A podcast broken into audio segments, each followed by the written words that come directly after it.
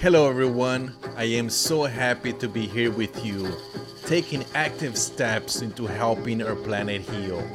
Right now, I'm drinking some hot yerba mate and excited to share the first Earth Warrior Challenge. I really hope with this new challenge and new year, you'll be able to connect even deeper with our beautiful planet.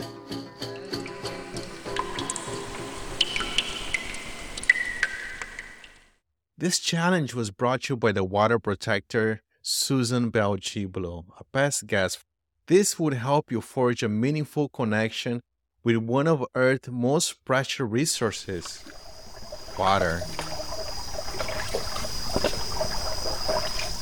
Bonjour, dishnikas to jakdodam ketaganti bing danjba anishinaabe koyen dao. So my English name is Sue Chiblow. I'm from Garden River First Nation, and I am an assistant professor at the University of Guelph in their new program for a Bachelor's of Science in Indigenous Knowledge and Practice.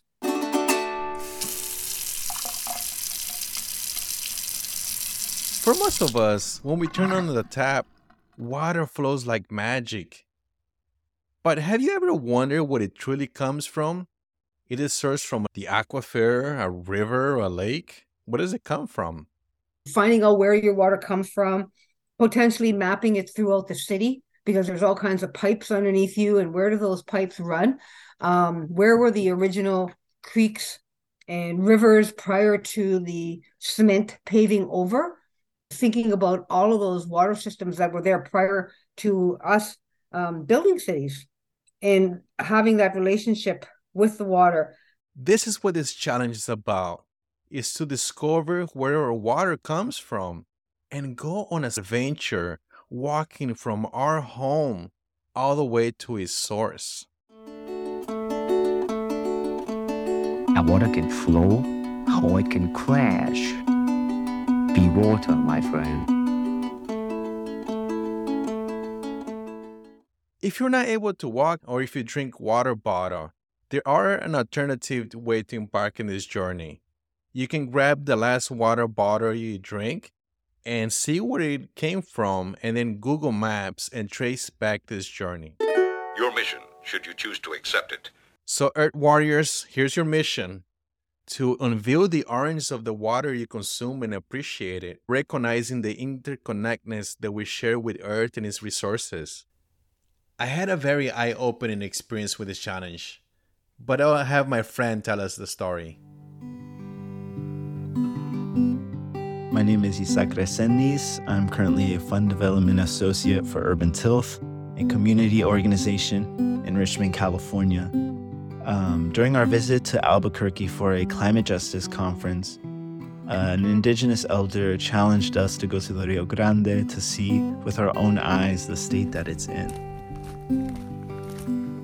Five of us traveled there later that afternoon and walked the sandy path through the trees and brush, pointing out the different critters and wildlife we'd see while looking for an opening between the vegetation into the waterway. As we arrived to the Rio Grande, we saw the river, and the first thing I noticed was just how dried up it was. The waterway itself was enormous, over mm-hmm. 200 feet easily, but the water in it only seemed to be about 50 feet across and about one to two feet deep. It was devastating to see one of the longest rivers in the country and such a provider to millions of people be in such a crippling state. Still, there were ducks, bees, beetles, and rabbits that we spotted that also rely on this river to survive, that don't get filtered water like we do. And in that, I think there's so much that you can learn from visiting your local waterways. We're not the only living things that depend on these water sources. All forms of life need it. And I think it's important to understand and acknowledge that responsibility as human beings to nurture these areas in order to sustain them.